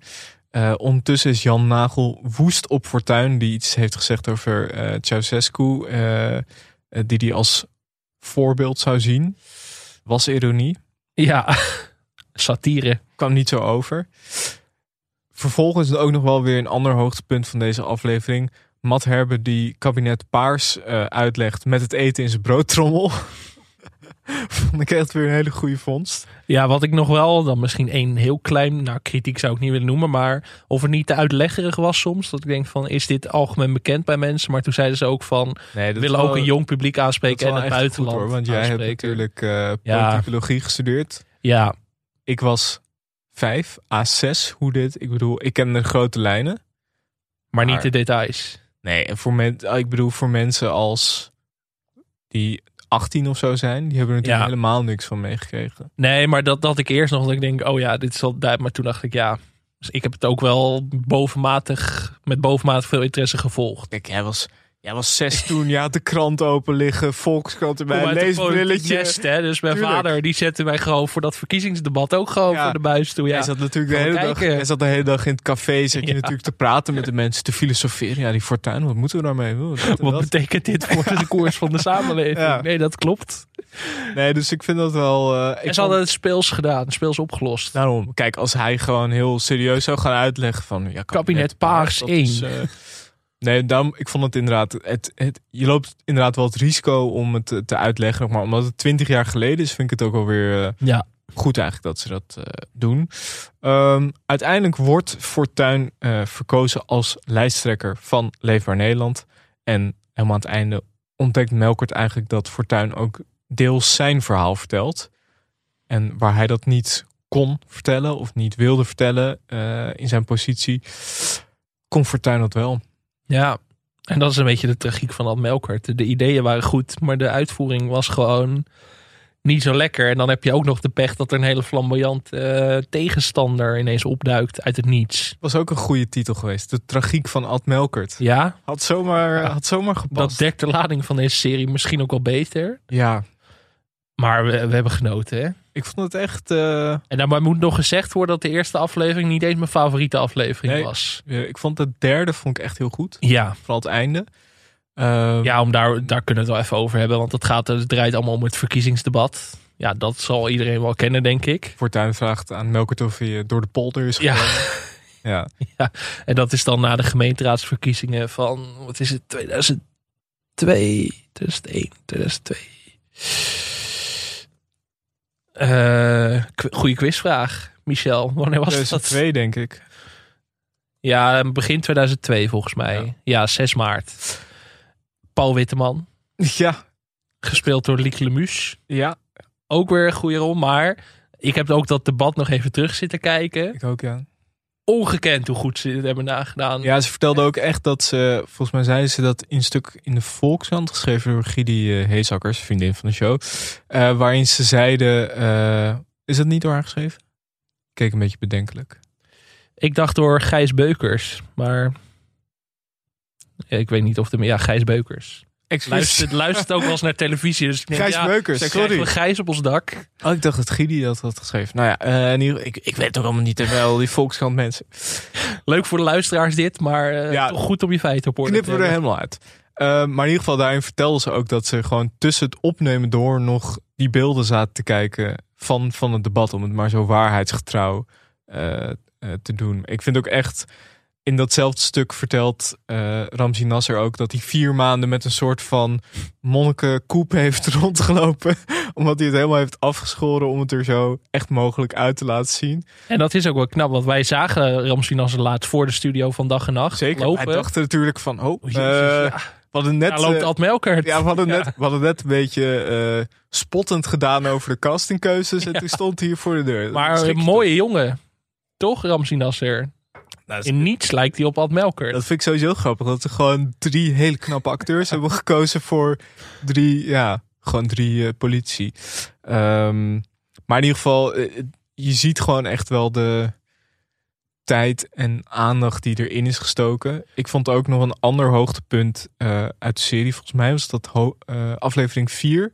Matt Herbe die wordt opgetild in de coulissen van de Soundmix Show. Sowieso dat hele Soundmix Show gedeelte met echte beelden van Henny Huisman er tussendoor geplakt. Ja, de makers hebben best wel hebben ook aangegeven dat ze goed gekeken hebben naar het werk van regisseur Anna McKay. Die Ja. natuurlijk eh, onder meer Vice en The Big Short heeft gemaakt. Ja. En dan waren er wat eh, mensen die daarover klaagden op Twitter. Maar ik dacht, ja, kom op nou. Nee, ze zeiden ook eh, House of Cards hebben ze ook naar gekeken. The People versus eh, O.J. Simpson. Maar inderdaad mensen die daarover vielen. Maar het is, Maar dit, dit hebben we in Nederland nooit zo gehad. Dus ik denk van, ja, oké, er zitten wat overeenkomsten met het het, is- werk het is van wel met- in. Maar als je het goed doet, gaan er altijd overeenkomsten. Als je het super kleurrijk had gemaakt, zouden mensen zeggen van... Oh, maar is dit niet een beetje eh, Wes Anderson-achtig? Maar met van- regisseurs jatten de hele tijd dingen van elkaar. Dus dat gebeurt in Amerika ook aan de lopende band. Dus dat vind ik zo'n kritiekpunt waarvan ik denk, ja, kom op jongens. Beter goed gejat dan eh, Daar is hij weer. slecht verzonnen. Nou, en wat ik gewoon echt heel erg knap vind aan deze serie. Wij hadden het daar in aanloop naar de serie ook over de hele tijd. Van, ja, lijken ze wel. Maar wat ik goed vind, is dat dat eigenlijk niet uitmaakt. Sommige mensen lijken niet, maar door hun invulling geloof ik het wel. En dan maakt het Mhm. me ook helemaal niet uit of ze echt goed lijken of zo. Want ja, Jaap Spijkers heeft niet per se de stem van Wim Kok of zo. Maar dat, Nee. dat vergeet ik gewoon, omdat ik naar de Wim Kok van Jaap Spijkers zit te kijken. En hoe hij daar invulling aan geeft. En ik vind, ik vind het fijner als een acteur zijn of haar eigen invulling aan een rol geeft. Dan dat het echt alleen maar naspelen is. Of Ja, zo. precies. Want dat, dat is natuurlijk een beetje het verschil tussen... eh, hebben we het ook al over gehad. eh, tussen Koefnoen en tv-kantine is dat in tv-kantine de stem vaak één op één zijn. Mhm. Maar in Koefnoen zat er dan weer vaker wat eigens in. Ja, Eh Koefnoen is natuurlijk nu weer een beetje gek vergelijking, omdat mensen daarover zeiden: Oh, maar is het niet te veel Koefnoen? Maar daarvan denk ik ook een beetje: ja, Koefnoen heeft natuurlijk deze periode, bijvoorbeeld Matt Herbe en zo, eh, fantastisch gepersifleerd. En kopspijkers trouwens, bedoel ik. ja. Koefnoen ook nog wel weer bijvoorbeeld Jan-Peter Balkenende. Maar ja, kan je dan nooit meer een politiek waar gebeurt drama of zo maken. Ik vind inderdaad dat die balans tussen dat het wel lijkt, maar dat het niet alleen maar een kopie is, vind ik heel goed. Ja, want dat is het ook. Want dat is ook vaak met, om weer even terug te komen, de Oscars. Dat ze dan zeggen van, oh ja, hij leek echt of zo. Maar dan kan het zo ook maar een kutrol zijn. Ik denk, ja, hij kan wel lijken, maar dat interesseert me geen reet als het een saaie rol is. Ja, dat vind ik ook altijd met dan die acteurs die dan... Ja, hij is eh, 30 kilo eh, afgevallen. Ja, boeien. Soort van, wat maakt mij dat nou uit? Want inderdaad, ja, je ziet Ramsey Nasser door alle schmink zie je nog wel Ramsey Nasser Ja. heen. Maar hij maakt de rol zich zo eigen dat ik denk van... Ik wil helemaal niet dat hij nu één op één Ad Melkert is. Nee. Dat vind ik juist heel goed aan deze serie, dat ze dat niet gedaan hebben. En dat pakt wel echt, ja, dat pakt echt zo goed uit. Ehm, volgens mij de Volkskrant noemde dit de beste Nederlandse serie ooit. Vind ik nogal een Ja, statement. een van de beste Nederlandse series van ik de zag afgelopen vandaag een jaren. nieuwsbericht, de beste ooit.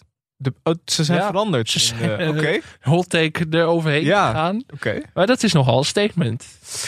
Ja, ik vind wel dat het wel echt in de bovenste regio Ja. eh, zit. Ik had het echt niet verwacht. Ik ben echt, al mijn verwachtingen werden overtroffen. Ik vind het ook leuk dat het echt een beetje de... Misschien, misschien alleen in onze kring. Misschien zijn, zijn er mensen die luisteren en denken... Waar heb je het over? Pim Fortuyn. Dat het een beetje de, de talk of the town is of zo. Ja. Dat heel veel mensen die, ook vrienden van me... die normaal niet echt naar Nederlandse tv of series kijken... dat die echt lyrisch zijn en gewoon alles eh, in één weekend gebinged hebben. Omdat ze het gewoon zo eh, tof vonden. Dus ik vind het wel... ehm, ik weet niet in hoeverre ze erin geslaagd zijn om jongeren, jongeren. Ik denk niet dat 16-jarigen aan de buis gekluisterd zitten. Maar het is in ieder geval wel gelukt om er veel twintigers eh, en dertigers van te laten genieten. Maar het is ook gewoon echt vlot gemaakt. En wat we zeiden met humor. En je kunt natuurlijk een heel, heel snel een heel zwaar geladen politiek drama ervan maken. En daarom is die keuze voor Matt Herber als verteller natuurlijk ook zo belangrijk. Omdat je het dan ook een beetje iets, iets kneuterigs geeft of zo. En Matt Herber op zijn racefiets. ook heel goed. Ja, Vetje van Nuet is ook wel... Ramsey Nasser krijgt natuurlijk alle lof. Maar ik vond Vetje van Nuet ook wel echt Heel grappig. ongekend goed. Je zou hem vaker in eh, komische rollen eigenlijk Ja. willen zien. Want eigenlijk speelt hij in een comedy in een politiek drama. Dat is heel grappig. Echt perfect gecast. En eigenlijk ook geen zwakke plekken verder in de cast. Bijna niet Nee. dan. Nee, het is echt... eh, maar ik, kan me voorstellen dat dit ook wel een... Dat het echt leuk is om als Ja. acteur te spelen. Dat zie je ook wel een soort van het... eh, het, het spelplezier spat er wel vanaf. Zeker ook in de scènes tussen eh, Jeroen Spitsenberger en eh, Ramsi Nasser. Dus eh, Fortuyn en Melkert. Dan zie je wel echt... Jeroen Spitsenberger is natuurlijk... Staat, ja, hij is natuurlijk een hele bekende acteur. Maar staat niet per se bekend als een van de beste acteurs. Zeg maar, zeg maar niet de top drie of zo van Nederland. Zoals Ramsi Nasser dat wel is. Maar ik vond hem echt heel goed. En ook, gaf ook wel echt iets eigens. En in die scènes met, eh, met Nasser zie je echt wel dat... Dat zijn twee, zoals dat dan in media genoemd wordt, kanonnen. Kanonnen. Giganten. Mogen wij voor deze aflevering, we hebben lang geen, geen fictie meer besproken in deze podcast. Mogen wij weer even de Steve Kuipers Award in het leven roepen? Kandidaten zat. Ik heb er twee meegenomen voor deze aflevering. Eh, laat me horen. Eh, ik begin met Tijn Dokter. Die speelt campagneleider Dick Benschop. En Ja. weet jij nu wie Tijn Dokter is? Nee. Wie, nou, ik ken zijn gezicht wel. Maar Ja, dat, is hem. ja, dat hem. is de Steve Kuipers Award. Ja. Eh, voor de mensen die niet weten wat dit is. We hebben het in de aflevering over 30 niet meer benoemd. De Steve Kuipers Award hebben wij ooit in het leven geroepen als soort van erkenning voor acteurs die in heel veel dingen spelen, maar nooit de naamsbekendheid hebben die ze verdienen. En Tijn Dokter, ja, die zit echt in heel veel dingen, maar nooit echt het podium. Volgens mij zat hij wel ooit in die tv-film waar Pierre Bokma een Emmy voor won. De Uitverkorene van Frank Ketelaar. Ja. Met Kees Prins ook. Dus hij, Oh, heeft wel, hij is er wel altijd bij. En ik zag hem en ik dacht echt van... Oh ja, kut. Ik wist zijn naam ook even niet meer. En dan... Dat is de Steve Kuipers factor, hè? En ook even een shout-out naar de taxichauffeur... waarmee Pim Fortuyn Dat wil ik eh, nog zeggen, ja. heeft. Ergun. Ehm, Ergun. Ergun Simsek. En ook zo iemand die... Hij zat ook in de verschrikkelijke jaren tachtig laatst. De Eneco-reclame met Robert de Hoog. Hebben we het laatst nog over Ik gehad. had het ook heel erg bij eh, Jeroen de Man, die Albert de Boy speelt. Ja. Ook, maar die, want die lijkt ook niet zo op zichzelf. Nee. Dat is nog een soort extra Steve Kuipers factor. dat je zit te kijken van, is dat nou, wie is dat ook alweer? Maar dat is dus eh, eh, Jeroen de Man. Echt een hele goede, goede rol. Nee, ik was echt eh, blij verrast. Toppie. Vijf sterren? Vijf sterren. Heel dat durf ik wel te geven, ja. Hoeveel afstandsbedieningen geef je dit? Gaan we die ook weer 36 uit de 36. Dat was leuk, hè? Ja. Museum nog, om anders Frank van Nerven, die heeft ja. anderhalve week moeten wachten. Nu moeten we wel met Ook iets nog de luisteraarspost. Wat een marathon Ja, uitzending. nou ja, we zijn er ook niet geweest, hè? Dat is waar.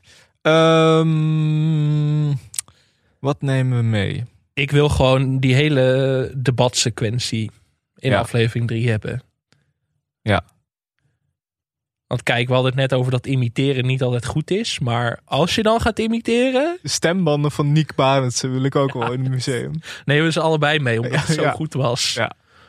Een voortreffelijke serie. Ja. Ik raad iedereen aan, jong, oud, kinderen, kijken. Ja, ik denk dat er zelden zo lyrisch zijn geweest. Maar het is natuurlijk ook wel een beetje omdat dit iets nieuws is. Kijk, als wij eh, het zonnetje in huis gaan kijken, Ook vijf sterren. dan, dan, maar dat weten we al. Ja, maar ja, inderdaad. is geen verrassing meer. heb ik mijn hele leven al vijf sterren gegeven. Dit was eh, een verrassingselement. eh. Leuk. Ja. Nou, na het Million Dollar Island debakel is het Ja. toch wel weer een fijne We opsteker. zijn wel weer terug. Gewoon heel Ja. bakt al vijf sterren. Nu weer vijf sterren. Heel goed. Ehm, dan gaan we nog even naar de luisteraarspost en nieuwe vrienden van de show. Vier nieuwe vrienden. Koen, Lisette, Jasper en Hospartij. Welkom. Ehm, even kijken. Ik kreeg een bericht van Diederik van Sessen. Eh, hij zegt misdadige 2 voor 12 spoiler, boys. Ja, sorry. Loopt door omstandigheden twee weken achter. Onvergeeflijk dit. Ja, sorry, we hebben inderdaad een spoiler gegeven van 2 voor 12. Ja, nee, excuses. Ja, ehm, Niels van Arkel, die zei... eh, jongens, klein tipje van deze vriend van de show voor volgende week. Dwars door de lage landen. Dinsdag primetime op 2. Exact de Vlaamse content die ik bij de NPO wil zien. Helemaal mee eens. Ik ben er toevallig laatst ook ingevallen. Een groep Vlamingen die gewoon door Nederland loopt. Meer is het niet. Goed format. Echt top. Ja. Ja. Het was ook, er, er was ook een fragment van, vond ik ook leuk, dat ze eh, op eh, de eerste maandag van de maand om 12 uur de sirenes hoorden. En dat je echt zo, "Gek, wat is dit? Dat ze ook eh, iemand, iemand in de auto aanspraken van, De Russen komen. hallo, was hier hand? Ja. Eh, vond ik erg leuk. Ook in dezelfde, een beetje in dezelfde hoek. Ik, op NPO 3 worden heet het herhalingen van Reizen Waas uitgezonden. Ook heel goed. Tom Waas in Turkmenistan. Top. ik zou ik echt aan iedereen Ja, hier heb aanraden. ik niks aan toe te Het is voegen. echt, heel- dat kijkt echt heel lekker weg. eh. dus eh, NPO 3 is goed Leuk dat we het intellectuele blokje helemaal voor het laatst bewaren. dat we dan, dan nog eventjes de, de NPO 2-kijker Ja. willen bedienen. Heb jij de Max Pub Quiz finale gezien? Nee. Ik Oh, ook niet. Ja, we kregen een bericht van Willem de Jong. Die zei helaas geen uitgebreide nabeschouwing op de Max Pub Quiz finale. Gemiste kans. Volgende week even op terugkomen. Ja, dit doet wel pijn. Dit is echt een hele terechte constatering. Sorry Siebrand. Hashtag sorry Siebrand. Ja, ik heb het helemaal gemist. Ja, ik heb nog een aanvulling trouwens. We hadden het eerder in deze uitzending over Jack Vergelder, maar dit was nieuws. We hadden daar ook een mail over. Dan gaat het echt aan het hart. Ja? Luc Rennes stuurde mail. Beste heren, voor eh, de eerstvolgende reguliere uitzending. Hij wist ook niet meer wanneer we er weer waren. Wij ook niet. Ja, maar dat maakt niet uit. Ja. Alle luisteraars verdienen het openingsfragment van Jack van Gelder bij Dit Was Het Nieuws. René van der Grijp die de oorlog in Oekraïne duidt is al hallucinant. Maar Jack van Gelder gaat hier nog overheen. Ademloos zitten alle hoofdrolspelers plus publiek naar onze bruin gebakken alleskunner te luisteren. Echt de moeite waard. Ja. Dus nog even een shout-out naar eerder in deze aflevering. ja, dat is heel goed. Bruin gebakken alleskunner. dat vind ik wel echt heel goed. Dat zou op zijn Wikipedia moeten. Dat zou als bijnaam. Goeie biografietitel. bakken, alles kunnen. Dankjewel, Luc. Eh, en eh, tot slot eh, kreeg ik nog een bericht van Jurk Braakman. Die zei onwijs genoten van de special over reclames. Dankjewel. Ik heb een afspeellijst reclames met voetballers op YouTube. En kon er na de special een aantal toevoegen. Eh, dat is ook even een kijktip voor iedereen. Maar er is in die afspeellijst nog wat uitdieping te vinden in Ruud Gullit als reclamefenomeen. Zo is hij te zien in een Beter Horen, M&M, Ariel en een geniale telefoongidsreclame. Waarin uiteraard zonder al te veel gêne gerefereerd wordt aan het iconische kapsel van Ruud. De leukste vind ik zelf die van het Rijksmuseum, waarin Ruud zijn dankbaarheid uit naar zijn moeder voor het feit dat ze hem op vroege leeftijd al meenam naar het Rijksmuseum. Geeft te denken, is hier onbewust de opkomst van contemporaine Egyptoloog Ruud al begonnen? Dat denk ik wel. Ik We zag, wachten eh, nog steeds op die documentaire reeks. nou, ik zag een paar dagen geleden dat Ruud Egypte heeft verlaten. Oh, Hij tagt daarin wat mensen ook. Ja. Die hebben meegewerkt aan de serie. Ik ben natuurlijk op onderzoek uitgegaan. Daar zat iemand tussen die bij de NPO werkt. Ik durf, kijk, misschien was het gewoon een freelance klus. ja, hè? maar NPO is daar wel mee. Tom's Engeland, eh Danny's Verwegistan, Ruud's Egypte. Ruud's Egypte. Ik, eh, ik, ik, ik durf er geen geld op te zeggen, maar ik zie zomaar wel voor me dat dit een NPO 2, een beetje Dirk de Lint-achtig, maar Ja. dan eh, Ruud Gullit in Egypte. Daar word ik net zo blij van als Olga Zuiderhoek en Henk ten Katen. Kan ik Ja. wel vast zo verklappen. Heel leuk. Ik ben heel benieuwd. Ik denk dat dat was voor deze week. Nog één keer herhalen. Hashtag televisie naar Louis. Ja, ik ben ja. twijfel nog over de hashtag. Er is een catchier wel te bedenken waarschijnlijk. Televisie naar Tuschinski, Ja. dat is ook wel lang. Ja, lang. Eh, Mensen mogen meedenken, maar ben of ken jij iemand die toegang heeft tot Tuschinski? werk, Nooit je, gaan wij daar gewoon in die coulissen liggen trouwens. werk je bij Tuschinski, kan je ons... We kunnen ook gewoon de tiende al daar gaan zitten... En dat we daar mogen overnachten of zo. Dan Ja. nemen we gewoon het pak mee. Dat is ook goed. als we 24 uur moeten podcasten om er binnen te mogen, doen we dat ook. Ik wil ook best solliciteren bij Tuschinski. Daar gaan werken. Dan op die avond er zijn. Daarna weer eh ja, oh, dat je een drankje nemen. mag eh, inschenken voor Louis. Hoe dat zou ik wel spannend vinden. Die cola, die moet hoger. Echt de, de Baco van Louis of de Rioja van Louis. eh. ja, spannend. Maar dus zorg dat wij daar naar binnen kunnen. Ja. Schaamteloze oproep, maar dat, dat boeit me geen reet. Wij willen daar naartoe. Nee. Wij moeten daarheen. Eh, als de mensen van Podimo luisteren, als jullie dit kunnen regelen. Wij gaan ook niet kritisch zijn. We laten Nee. al onze journalistieke afhankelijkheid varen. Nee. Fuck it. We maken een speciale thema-podcast. Ja, Louis man. Lekker. Vind je deze aflevering leuk en wil je meer van ons? Vergeet dan niet te abonneren. Laat een reactie achter op iTunes en geef ons sterren op Spotify. Je kan ook vriend van de show worden voor extra content. Dat kan op vriendvandeshow.nl slash televisiepodcast. Complimenten mogen publiekelijk gedeeld worden, maar vergeet ons niet te taggen via televisiepod. Je kan ons ook mailen via televisiepodcast.gmail.com. Veel dank aan Dag en Nacht Media, een Studio Cloak voor tune en een Volkema voor de illustratie. Tot volgende week, gewoon weer op dinsdag. Op de dinsdag. Tot dan. Ja, Jezus, nu een kwartier. Sorry Volkert. Oei, oei, oei. Als po oh god. Als Podimo dit ziet. Podem, hoe heet het nou? Pod- Podimo? Podemo. Podimo. Podemo. Dan worden ze helemaal gek.